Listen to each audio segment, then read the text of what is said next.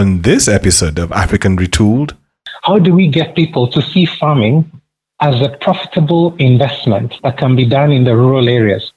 Because let me ask you, on a 50 acre piece of land, you're generating a net profit of uh, north of uh, maybe 1.2 million shillings a month.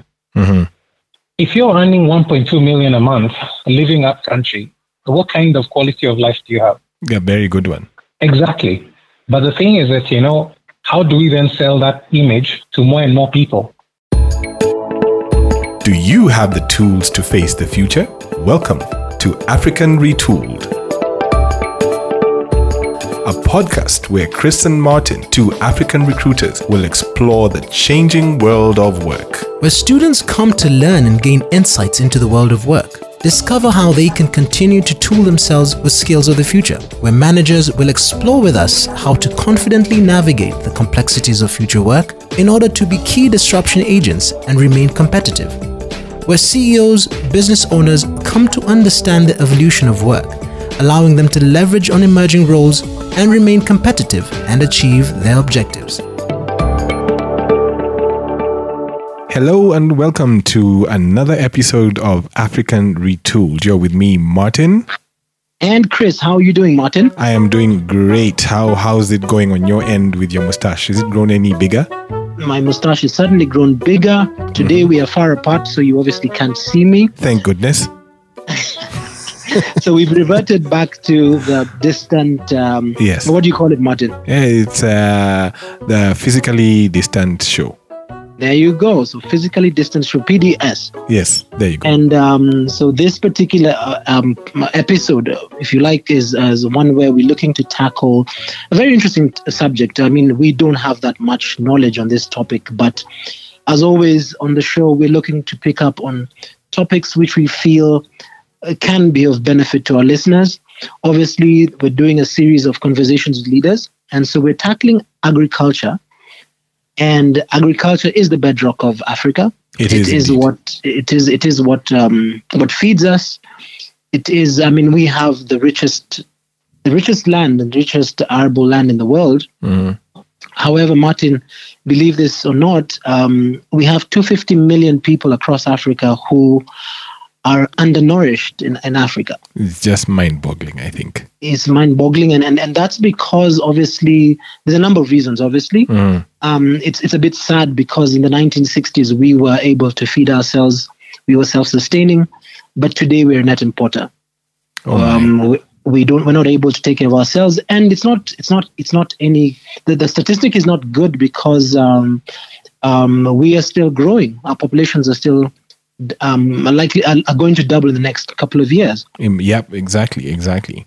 And and yeah, you see, and it's it's it's so dear to us because when you think about it, um, some of these statistics that, that we are looking at um, shows that about sixty percent of, of, farming is is done by smallholders, which means generally smallholder farmers. You mean? Yeah, smallholder farmers, exactly. Mm, which mm. means then that that somebody you know, somebody close to you, um, could be a farmer, your neighbor, uh, your auntie, your uncle, and and and so these issues are affecting them and affecting you and me directly. Mm-hmm, mm-hmm. And and and like I said, it's we're coming already from a very fragile place where. Um, like we said, as, an, as a continent, we're not able to feed ourselves or have not been feeding ourselves. We, we're having to import quite a bit. Mm-hmm. Obviously, um, over time, um, things like oil, tourism are now being are now struggling. Mm. Obviously, uh, triggered by the COVID situation. Yeah. But even recently, um, we had an issue with locusts. Um, climate change is a real challenge. Mm. So all of these things bedeviling the, the industry, you can imagine um, some of these vulnerable people are likely to to even be in a worse position. Exactly, exactly. There's, there's a huge knock-on effect. Yeah, and now and now we have borders being shut down. Mm. Um, trade is being curtailed across the continent and across the globe. Supply chains are are impacted, and so the questions are: um, How is this? How is agriculture going to sustain? Um, mm-hmm. What are, are there any innovative things that are happening in that space that we need to be aware of? Is this something we should actually pay attention to going forward? Mm. Exactly, exactly. And, and I think we have just the guest to talk to us about that. Um, today, we are privileged to have with us a truly Pan African leader. I mean, this guy has very deep experience in the FMCG space, having looked after Coca Cola business in East, West, and Central Africa. Um, he's also served on the global team that created Africa's largest Coca Cola bottler. Um, wow. He has been voted among the top 100 young leaders by, well, in Africa by Forbes Afrique and top 40 under 40 not once, not twice, but three times by the Business Daily in Kenya. Wow. He has brought all this rich experience to bear by co founding an innovative, technology driven agribusiness platform. So, Chris, please welcome uh, to the show the CEO and co founder of Twiga Foods, Peter Njonjo.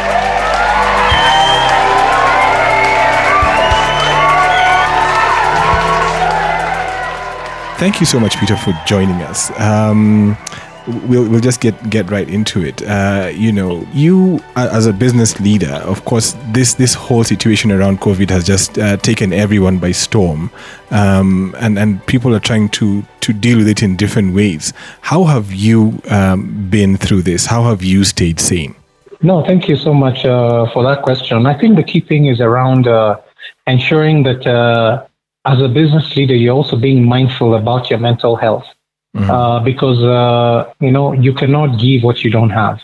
You know, and, and the key thing is that if you really think about how we were operating before, you know, we compartmentalize our lives. Mm-hmm. There's time that we spent uh, at work, there's time that we spend socially, there's time that we spent at home. But now you're essentially restricted to one place. And the only vehicle that you have is, uh, is a digital tool where you're supposed to then connect to the rest of the world. And, and essentially, how do you then continue uh, living a balanced life or a meaningful life uh, in, in that type of existence? And the key thing is that, you know, what I've done is that uh, I've looked at my life in, uh, in three, big, uh, three big buckets. Mm-hmm. Uh, the first thing is around my family. And the reason why my family is important, you know, I'm, I'm married with four kids. Um, and the reason why my, my family life is important is because their happiness uh, keeps me true to my purpose. It gives meaning to whatever it is that I do on a day to day basis. Mm-hmm. They're also going through a lot of uh, unprecedented change.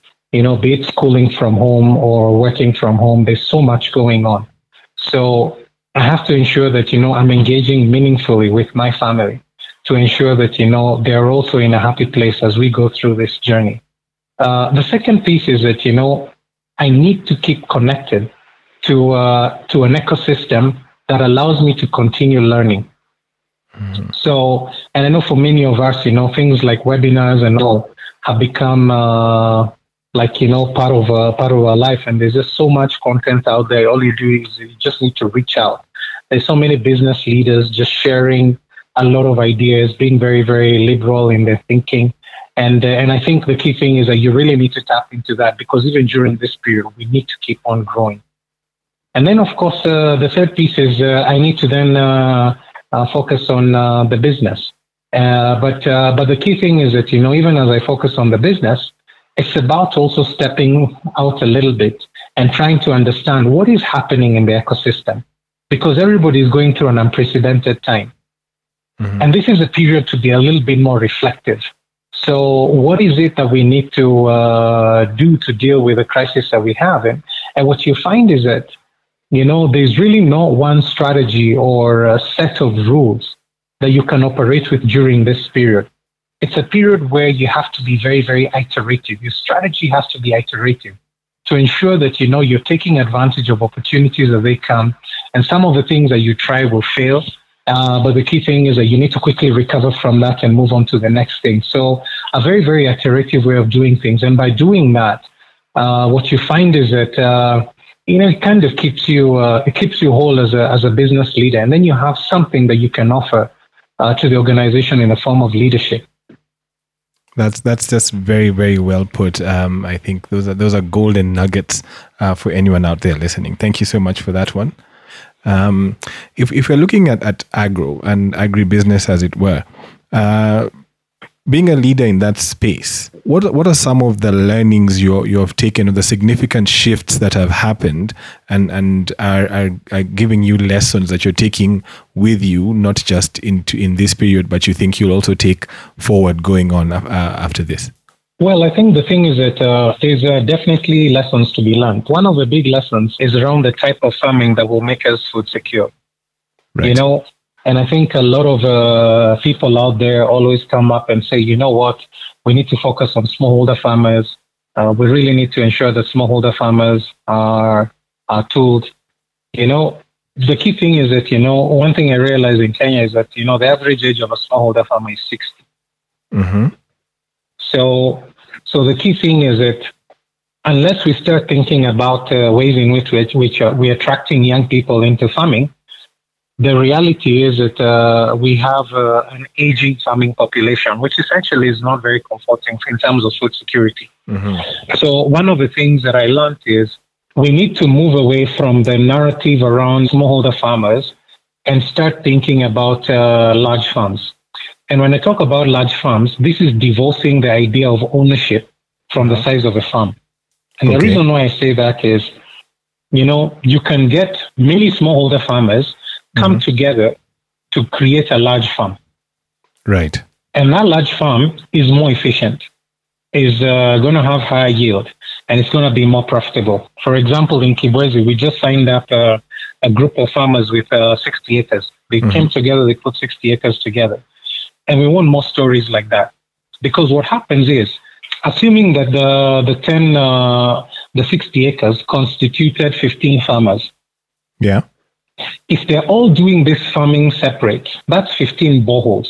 Yeah. That's 15 irrigation systems. That's 15 managers managing mm-hmm. small pieces of land. There's no way you will become profitable in that type of setting. Mm-hmm. And that's why when you look at farming, uh, when you ask most people about farming, what they envision is their grandmother farming a small piece of land up country. Yeah, correct. And the key thing is that we want to move away from that to farming being seen as a business. Mm-hmm. The same way you have real estate, the same way you have other investments that you're able to make in uh, in urban uh, cities. How do we get people to see farming as a profitable investment that can be done in the rural areas, which actually makes it more attractive even for people to move away from uh, from the urban areas back into the rural areas? Because let me ask you, mm-hmm. you know, on a 50 acre piece of land, you know, you're generating a net profit of uh, north of uh, maybe 1.2 million shillings a month. Mm-hmm. So if you're generating that type of profit, don't forget land in that country is uh, is much much cheaper, and you can also lease. Yes. If you're earning 1.2 million a month living up country, what kind of quality of life do you have? A very good one. Exactly. But the thing is that you know how do we then sell that image to more and more people? And actually start encouraging people to come together and start farming in, uh, in larger blocks. Because when we farm in larger blocks, the yield is higher, the efficiency is greater. Because at the end of the day, remember, Kenyans are spending, Ken, before COVID, Kenyans were spending 55% of their disposable income on food. Mm-hmm. That means that there was, of course, uh, a much well to do uh, group of individuals who are spending maybe 5%. And then you have another group of individuals uh, that are spending 75%. Mm. The guys spending 75% of their disposable income on food are living hand to mouth. Right. So the key thing is that, you know, for farming to be successful, it has to be efficient so that we can lower the price of food. Because I strongly feel that right now, there is essentially uh, maybe a 2x uh, opportunity in volume because a lot of people are consuming one meal a day instead of two, instead of 3 mm-hmm. And if pricing were to come down, chances are they would afford to buy food more frequently. So the key thing is that when we think about farming, it's not just producing quantity. It's about being efficient and lowering the price of food. That's essentially what's going to make us food secure. Because it doesn't matter if uh, the whole of Nairobi, there's vendors around selling tomatoes, onions, potatoes, and all that, and you can't afford it. So that food is useless because it's out of your price range. Yes. So there's an element around affordability to make us food secure, and that's essentially what we're focusing on as Twiga. Yeah. That our purpose, our reason why we exist, is to lower the cost of food in urban cities and improve the quality of the same. Yeah. So I, I, th- I think, Peter, I totally agree with you um, that food security is indeed um, something that we need to um, work towards um, improving the current situation. And we were, we were, looking at some of the numbers earlier with with Martin. Uh, I mean, 250 million people across Africa are undernourished. I mean, it's it's unacceptable for a continent that is as rich as ours. And, and because of this, there seems to be general consensus across Africa, especially with the leaders, um, that they need to do something different with regards to transforming agriculture. At least that's what we're seeing. So the question is, what then bedevils our countries? And this might be an, an unfair question to ask you, but then what what is the missing? What's the missing piece? Because we we all seem to be very clear that this is something that we need to sort out. Um, we need to come up with measures. They even come up with very specific measures, but we don't seem to get it right. No, I have a very good answer to that because essentially it's what we live every day. The main challenge of this uh, issue is that our domestic markets are not structured. So when you think about, say, for example, South Africa, you know, you have large scale agriculture there. Actually, consumers in South Africa spend about 16% of their disposable income on food. But the thing is that there's about seven to eight retailers that control 60% of the market, the retail market, the big supermarkets. So it's very easy for these big supermarkets to organize themselves and say, you know what, we're going to essentially buy everything that the farmers produce. So if you're there in your farming, you have a purchase order from ShopRite, you have a purchase order from Pick n Pay or Spar or Woolworths. So it's very easy to know this is where I'm taking my product. And it's a guaranteed contract, which means that now, with the formalization of that value chain, it's easy for you to go get financing to actually invest in farming. Now, think about all the countries uh, north of uh, the Limpopo and south of the Sahara, which is essentially uh, the belt that has uh, one of the highest, uh, maybe, population segments on the continent. And what you find is that the rate of informality of uh, the retail market is very, very high. In Kenya, 90% of the food is actually bought on the streets, mama mboga, kiosk, duka. You know, that's that's essentially where we buy most of most of our food. And this situation is uh, repeated across the continent. You know, I had the fortune of uh, working for Coca Cola. So I directly managed uh, close to 40 countries directly across uh, sub Saharan Africa. And I can tell you that, you know, most of these countries are very, very similar in terms of a retail structure. So when you have that type of uh, retail structure, for example, Nairobi, say give and take about five and a half to six million people. If you think about the larger Nairobi metropolis, and when I'm talking about the larger Nairobi metropolis, I'm talking about, think about maybe Athi River, Machakos, Thika, Kiambu, that whole belt, right? Because it's all interconnected. Right. Uh, 180,000 retailers. So when you're thinking about 180,000 retailers who control 90% of the market, how are you going to get financing as a farmer to provide large scale farming to sell into that market? It's impossible. Most banks will not bank on that because the thing is that they look at your your your value chain and, and really there's there's really no end in sight in terms of who are you selling to? Do they have the power to buy or are you going to invest in all this and you're going to say that you don't have market? So if you look at financial institutions in kenya and you look at their balance sheets they've only lent about uh, 2.5 to 3% of their balance sheet to agriculture and we normally say that agriculture accounts for 30% of the GDP. So why underfund the rest of the 27.5% mm. or 28% or 29%? And the reason that is the case is because it's not structured. And yeah. the guys who actually have been financed are only exporters. All the people with purchase orders from big supermarkets abroad.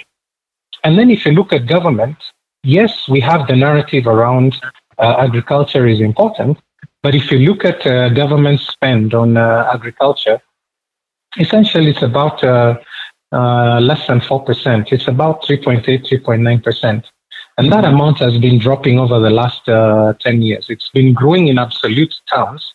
But if you look at the percentage of government expenditure on agriculture, it's also been dropping. Mm-hmm. But if you look at where the government has spent the money, essentially is on uh, subsidies and uh, support on fertilizers and stuff like that. Mm-hmm. So, so when you really think about it, the big issue around uh, agriculture in sub-Saharan Africa is that it's not structured.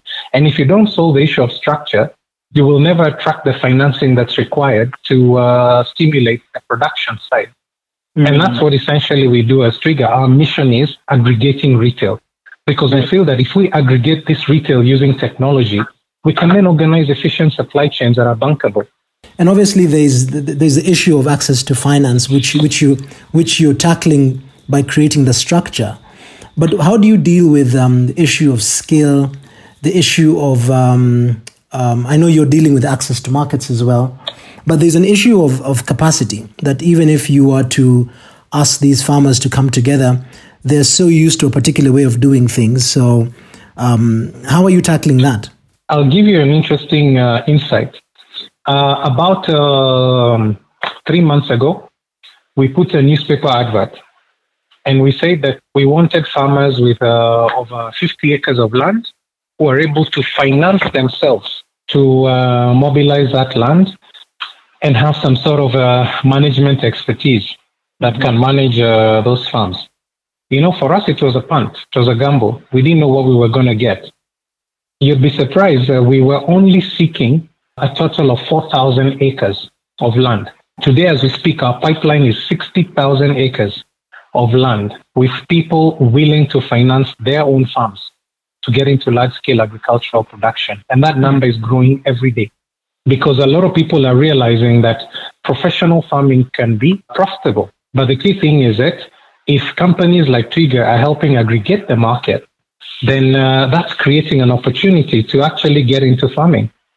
Right. And that's a revolution that we want to start because we know that once this wheel starts to turn, the money will come. People will come and they want to finance farmers. I think I totally agree with you. I think the, the biggest challenge I see now, in, in light of the current um, situation, and we were just talking about that earlier with Martin, um, what was very clear was with all these agreements um, across Africa, the, the, the, agreement was that we would then bolster intra, intra-country trade. And I assume that is some of the interventions that once we once we uplift the agriculture situation, then we begin to export uh, across Africa. But now with borders being being closed, with trade being curtailed, um, what what's your view? Are we likely to decelerate some of these um, trade, or what what do you see? And as you saw recently, Kenya has closed its border with Tanzania and Somalia. So are we likely to see a, a, a backward trend? Well, I think circumstances will force us to to talk and open up uh, borders. The reason why I say that is when you look at the global impact of COVID, you can look at it in four quadrants, right? Mm-hmm. You can assume that maybe globally we will not see a resurgence of COVID, mm-hmm. which is great. Or the second scenario is we can actually have a wide scale resurgence of COVID globally, right? Those are two scenarios. And those two scenarios are going to affect Africa in different ways because don't forget, everything that we're exporting, we're exporting where? To this uh, global markets, right? Then on the Africa side, you can look at two scenarios. One scenario is that maybe uh, COVID will not be as uh, prevalent. And then the other scenario is that, you know, we'll have actually wide scale infection of, of a population, right? Which mm-hmm. essentially will overwhelm the healthcare system and all. Right. Now, when you look at those scenarios and, and have a two by two quadrant or two by two matrix, if you look at the extreme side and say that, okay, you know what, um, maybe we're going to have a scenario where uh, there's going to be a global resurgence of uh, infections, and we will have mass infections in Africa, right? Mm-hmm, mm-hmm. And if you're to look at that scenario, the give and take, the impact on the Africa GDP numbers, it moves from about 3.9% to negative 7. Right. Right, which is a contraction. That's a major contraction. So when you think about the industries that will be impacted, uh, it cuts across and essentially it cuts deep also into the export uh, led sectors, which mm. is essentially the sources of forex, right? Now, when you have this level of uh, contraction, think about the economic stimulus the African economies are able to uh, put together. The US could put together 11% economic stimulus, $2.2 trillion. Mm. Well, not everybody is like the US, right? So if you look at Africa, essentially most of the economic stimulus has ranged from 0.5 to 1.5 percent of GDP in terms of economic stimulus. So when you put that, essentially you expect like a deficit of about six percent, six to five and a half percent. Mm. When you have that deficit, it means that there's no way of uh, closing that gap, which means that once your export sector and all these other sectors are impacted, then you don't have the forex to continue importing. Of course. And if you don't have the forex to continue importing, one, you'll have to then figure out a way in which, and by the way, then also you'll have a significant dip in tax tax collections. So, so the thing is that as countries, then we'll have to become more efficient in terms of how we use our taxes, which will essentially just be pressure based on lack of resources. So this mm. won't be around uh, restructuring that will be driven by some strategy. It will be around this is the money that we have available. This is what we're able to live by. Second thing is most of these countries essentially will have a, a limited ability to borrow. Reason being is that you're also seeing a lot of uh, downgrading of countries' credit that is happening at this uh, period, which means that the access to uh, debt that we had in the past might not continue. Mm. So when you look at all those things starting to crystallize, and the key thing is that you have to look inward. You have to look inward in terms of how do we start substituting imports? How do we start ensuring that we're building capacity to meet our own needs? But then, as we sort that out, then we will realize that, you know what, within the African continent, we have competitive uh, advantages based on geography. So there are things Tanzania is good at that Kenya is not good at. There are things Kenya is good at that Tanzania is not good at. Mm. When the uh, option of trade is uh, significantly curtailed, then those two countries will have to talk to each other. You know, if you look at uh, Uganda, Tanzania, you know, DRC, uh, you know, people will start talking to each other because the thing is that we have to find ways in which we can leverage our geographical competitive advantage. And as we start leveraging that, then you'll find that naturally there will be more willing partners to trade who will be your neighbors. So you, of course, expect a spar in uh, regional trade. But again, this is just my own view. Mm. But I feel that uh, when you look at how everything pans out, and that's worst case scenario. You know, we could get into a scenario where globally there's no resurgence, and the key thing is that you know within Africa there's uh, uh, low infection rates. So essentially, growth maybe moves from three and a half percent uh, versus prior year maybe to about one and a half percent, one to one and a half percent, which means that all will be is that 2020 will be a bad year, and then 2021 will start our path to recovery. Mm. But we also have to be prepared that there's also an extreme scenario because, as I mentioned, strategy during this period of COVID has to be iterative. Um, what's the outlook? Is it is it likely to be to be worse? I mean, uh, are we think are we thinking that it's it's just going to be the same short term? Well, I think uh, they, they, they, of course, with the vulnerable segments, it means that you know the the countries will essentially have to go into some uh, some period where they will have to find resources to more or less uh, take care of the vulnerable. If you don't do that, you will also lose social order. Because am I going to sit and uh, my neighbor sits and we all watch our children starve? Mm. So there has to be uh, some sort of uh, welfare that will need to be figured out. Now, the challenge is how do you fund that? Because if you look at, for example, the World Bank and, and IMF, um, all they had was about $14 billion to help markets globally to deal with uh, COVID. And that was based on some uh, conversation that we're having, a webinar that we're having with the World Bank a few weeks back. Maybe that number has grown, but I can tell you that it will not grow materially. So $14 billion across uh, a couple of global markets, that's not significant. So, so the key thing is that uh, we'll need to find ways in which uh, we can fund this and make it work. And uh, there's all sorts of crazy ideas floating around. But the key thing is that you know governments will have to find a solution. Mm-hmm. I mean, even if some people were talking about a diaspora bond, mm. you know, if you won't get money from the global markets, you do a bond and uh, just uh, sell it to your to your diaspora population. So. I mean, so there's different ways in which people are trying to think and saying, you know what, how can we plug this gap? And I think it will take a bit of uh, creative thinking to solve that. But the thing is that we have to do it. This is African Retooled.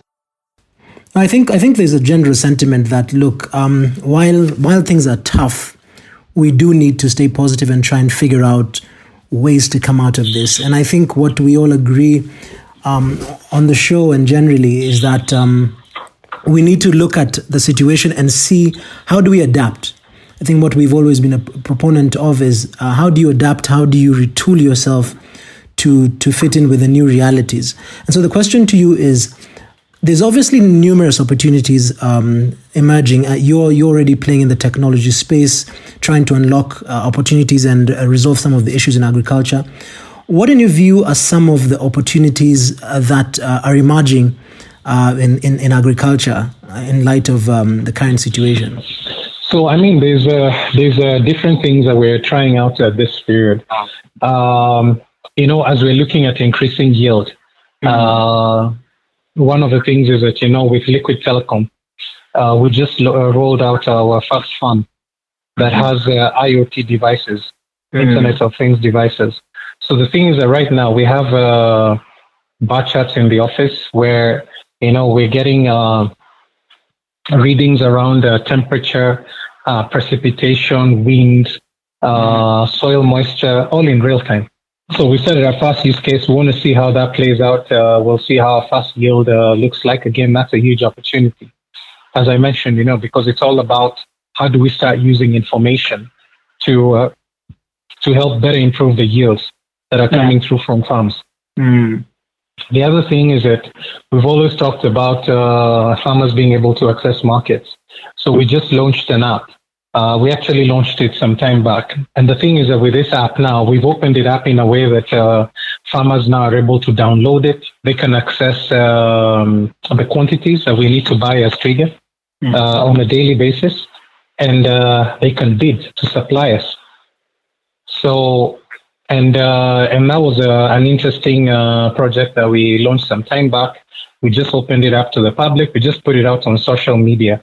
And now we're recruiting close to 300 farmers a week for registering on the platform, which I think is also very positive. There's different things. You know, the whole idea is it's to leverage technology to remove the friction to commerce.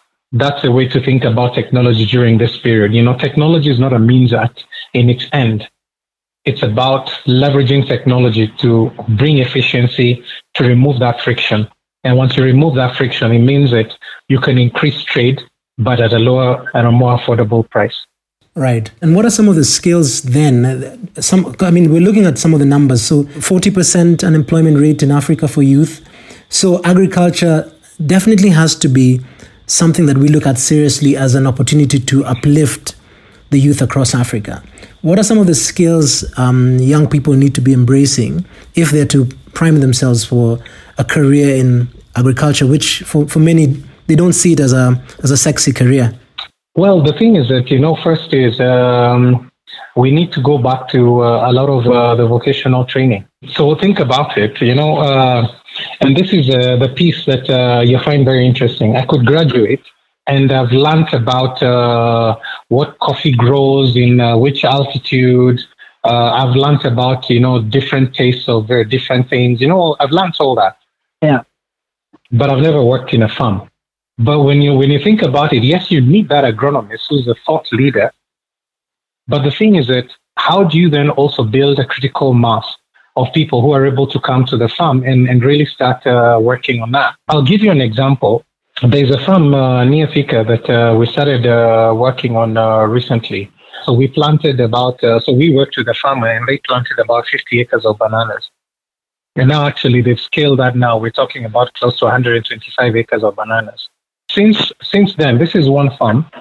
They uh, they have now employed four agronomists.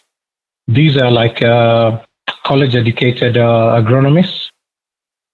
And uh, over and above that, as we start now harvesting, we have 80 casuals on the farm permanently. So, so when you think about it, as you're creating these professional farms, the ability to absorb labor is uh, is very very high. And that's the whole idea because the key thing is that you want to ensure that one, you can absorb skilled labor, two, you can also absorb unskilled labor. Because not everybody can uh, can maybe have the opportunity to go for vocational training. So how do you just get basic training maybe through maybe the National Youth Service and just get those people deployed on uh, on farms? And that's that's the way that we can actually um, get to self sufficiency and uh, and a lot of this will be around bringing farms together, investing in irrigation equipment, and professionalizing those farms. And I feel that we can absorb a lot of uh, youth into into some of these enterprises. You will need accountants because yes. there's a lot of costing to be done. Mm-hmm. You will need operations managers because there will be logistics on the farm. Mm-hmm. You will need providers of uh, logistics infrastructure to move the produce from uh, the farms to the city. Yes. Mm. When you start when you start professionalizing the production of food mm-hmm. professionally, mm-hmm. The thing is that the ability to absorb so many people, you know, from logistics to accounting to software developers mm. to it can create a whole sector. Yes. But you will not achieve that if all we think about agriculture is a smallholder type of farming with um, with the aging population being the bedrock of that type of farming. Mm. We need to attract young people and new investment into this sector. Today, we're investing, we're actually importing a lot of food from Tanzania and Uganda as Kenya. So, and the key thing is that, you know, how do we then become self-reliant on, uh, on food production? And becoming self-reliant, is about having a lot more of these uh, large scale uh, farms. It's funny you talk about large, uh, large scale farms because there's an argument for the opposite. I mean, and, and you obviously have seen those discussions, and everyone does talk about in the investment in smallholder farmers. I think the concern is that with these large farms, you mechanize, and inevitably, then it will result in job losses or less less jobs being created. What, what, what do you what do you think is is is there really is there really no rationale behind building smallholder farmers? Well, the thing is that you know, uh, one is as I mentioned, I don't like talking about smallholder farmers. I like talking about small farms. So the whole idea is how can we bring these small farms together, create ownership structures that allow for larger farms to to be put in place. I don't know. I don't know whether you've uh, you've ever been to Israel, they have this uh, kibbutz, the kibbutz uh, way of uh, farming. And what you find is that it's like a large farm with a little village in the middle. And this little village in the middle is essentially all the landowners who've put their farms together to form a very large and very profitable farm. Mm-hmm. Within this village, you have schools, you have shopping centers, you have everything. Why? Because the thing is that they're able to mobilize the resources from all those farms and live a very different lifestyle. And when you go to places, you know, I mean, there's some places where the farms now are like divided into a quarter, into an eighth. There's no way you can uh, you can irrigate such a farm. And now with the change in climate, you know, we have to move away from rain-fed agriculture because the more we rely on rain-fed agriculture, I mean, the, the, the more unsustainable our, our farming would be. It rains when it's not supposed to rain, and when it's supposed to rain, it doesn't rain. So when do you plant? When don't you plant? Mm. And that's why we need to move to agriculture that is uh, irrigation led, which means that we free ourselves of the vagaries of the weather. Mm. Because the thing is that, you know, our climate is brilliant. You know, I normally joke with people that, you know, we have two types of weather in Kenya, you know, it's either hot or not so hot. but it really never gets really cold. yeah. so you can grow crops throughout the year. So it's an amazing place to be in, uh, just smack in the equator.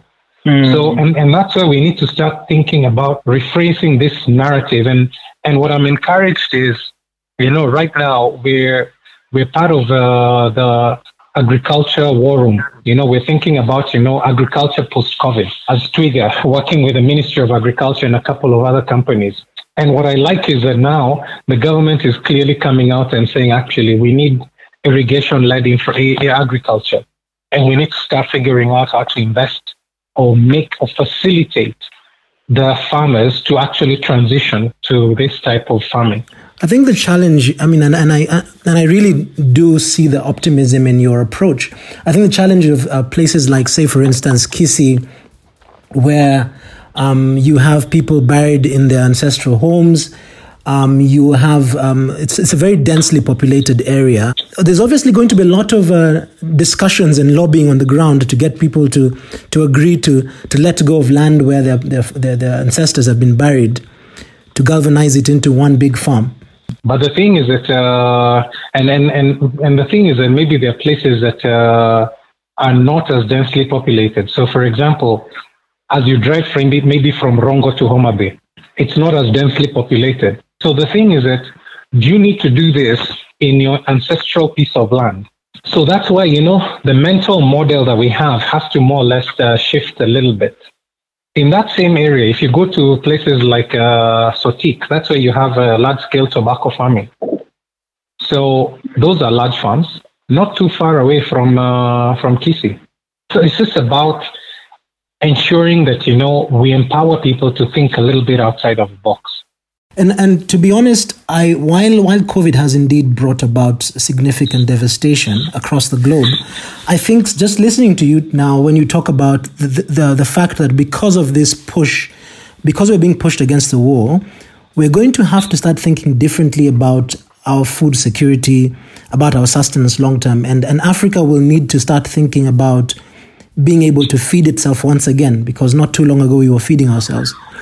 So I see even if it doesn't become as extreme as you described, I still think it's an opportunity for countries to once again reignite the discussions around how do we um, uh, catapult our our value chains. And, and and like you said structure them a little bit better.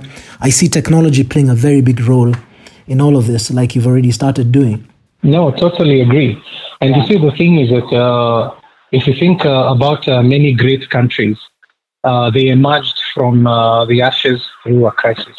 You know, if you look at modern America, you know what what made modern America, and if you if you look at uh, the history of uh, the U.S., you know, there's a I'd call it there's two phases. There's the first phase which you call the Gilded Age. That was between the Civil War and uh, the First World War. Mm-hmm. And during that age, there was a lot of innovators and, and a lot of industrialists who yep. came up and uh, and they helped build amazing innovations during that period. But the thing is that the US was rising from the Civil War. Mm. So they had to rebuild themselves after the Civil War. And that gave you people like uh, John D. Rockefeller, people like mm-hmm. uh, Andrew Carnegie, J. J.P. Morgan. Yeah. All those folks, Thomas Edison, all those folks came from that era. And they pushed the US. The US between the Civil War and 1917 was a different country. Then you, of course, had the the market crash of 1929. And the US was essentially in doldrums until the first, uh, Second World War. And what happened during the Second World War? The thing is that the US was basically still in uh, depression.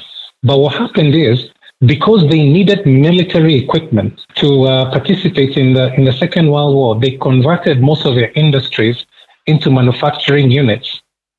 And if you look at most industries that essentially had became global, they became global because of uh, the manufacturing capacity that they built during the Second World War. Right. If you look at companies like Coca-Cola, they advanced into Africa on account of the Second World War. They mm. created bottling lines that could follow the American military while they were out uh, in battle. And after the war, all those machines were then shipped to different, different parts of the, country, uh, of, uh, of, uh, of the world to create Coca-Cola bottling plants. The first bottling plant in Kenya for Coca-Cola was in 1948 on Addis Ababa Road. Mm. That was after the Second World War. So the thing is that that crisis spurred manufacturing capacity. So the key thing is that what are we going to do with this crisis to rally ourselves around something that would lift the country out of its current situation. Uh, Peter, you were recently appointed as the vice chairperson of the COVID 19 ICT Advisory Committee by the Cabinet Secretary of ICT, Joe Mucheru. uh, many people don't actually know the role of this committee. Uh, what's it going to do? Um, what what role does it play? Maybe you could demystify this for us and how technology is going to play a role in helping us as a country deal with this crisis. There is a lot of uh, technology that will be required uh, by the government during this period. And uh, this technology would essentially uh, be technology, for example, that has to do with uh, maybe uh, things like contact tracing. Is there technology or young people out there who are thinking about contract tracing, maybe in a way that government can can essentially plug into that? So, what type of innovations do we need during this COVID period? And what you find is that you know, in terms of uh, the terms of reference, one of the things is, you know, what framework do we build for identifying and supporting uh, local IT solutions mm-hmm. that can actually help the country through this uh, pandemic. And uh, as a result of that, you know, we actually uh, published uh, a link with a way in which people then can submit their applications. so far, we've received about 259 applications from covering different sectors, from from the economy, from health, from business, from telecommunications, mm-hmm. all sorts of ideas. Mm. And some of the ideas are brilliant. And the key thing is that, you know, maybe there was no way in which we could quickly harness these ideas. So the whole idea is also how, once we harness these ideas, how do we help scale this? You know, if it's about uh, young, some some of the young innovators, how do we get them uh, mentorship, the investments? How do we develop their skills? What what structures do we need to put in place to to help us uh, do that? So all that, uh, some of the things that uh, is expected of this COVID ICT uh, uh, committee. So the other thing is that we've talked about becoming a digital economy. You know, mm-hmm. there was a blueprint that was developed. You know, there was Vision 2030, mm-hmm. and these were lofty ideas. So one of the things uh, the CS was asking is, how do we bring this to become policy? So forget about it being a document that's sitting on a table mm. in somebody's office, you know, a colorful document. How do we bring this to life? Right. What do we need to do uh, as a country? So those are the things that we're thinking about. Or how do you then do this in a way that also starts building a culture around intellectual property and protecting intellectual property? Mm-hmm. So when you think about all these things, it's about helping uh, young Kenyans with ideas, but not just young Kenyans. Let's say Kenyans in general. Kenyans in general with ideas around digitization, just saying, come forth and uh, and present those ideas, and then we figure out a way in which we can then work together to make those ideas come to life. Mm-hmm. Now, of course, it's not about the committee implementing these ideas. Yes. The key thing for us is to create frameworks that mm-hmm. allows those ideas to see day of uh, to see to see day. So if it means that you know there's somebody in health, we know the committee that you need to deal with in health, not to actually just send your proposal to an email where maybe mm. that email will go unresponded to. So yeah. for us, at least all the proposals that have come in, we've tried to respond within 48 hours. And then from there, giving you a clear path forward in terms of how we're going to take this forward. So again, it's just changing how we're thinking about digitization, how we're thinking about technology, and how we help the CS bring this to life. And it's a group that comes from uh, both uh, public and private sector. Very encouraging, honestly. I'm, I mean, I'm just hoping that um, our listeners are are going to be inspired to to send in some some ideas to you, Peter, through the secretariat. No, looking forward to that. Yeah, I think I think uh, this has been a really eye-opening and inspiring conversation. Um, we're really, really grateful uh, for you taking the time uh, to speak to us and to give us insights um, into this this wonderful world of, of agriculture. And I hope um, it, it, gets more people thinking even through this. Um, you you know, uh, thinking about innovations, as you said, um, you know, not just in agribusiness, but in, in, in all other areas, and, and will emerge all the better for that. Perhaps a parting shot, Martin? Yes, yes, yes. If you have if you have something that you'd like to to leave with our listeners, uh, you know, one last sort of parting shot to help us through this period. Well, the thing is that you know, uh, my parting shot, uh, I think, is uh, something that uh, has inspired me from uh, the book uh, The Alchemist by Paul Coelho. You know, if you want something badly enough, the universe will conspire to give it to you.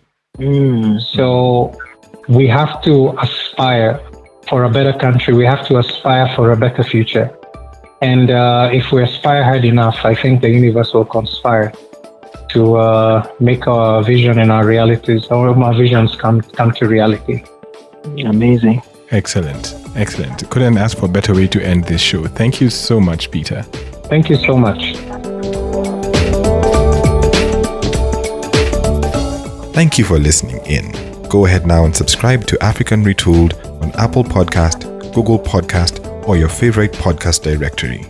We're excited to hear from you. Send your comments and questions to africanretooled at gmail.com or reach us on Twitter and Instagram on African Retooled. Until then, keep learning, keep growing, keep retooling.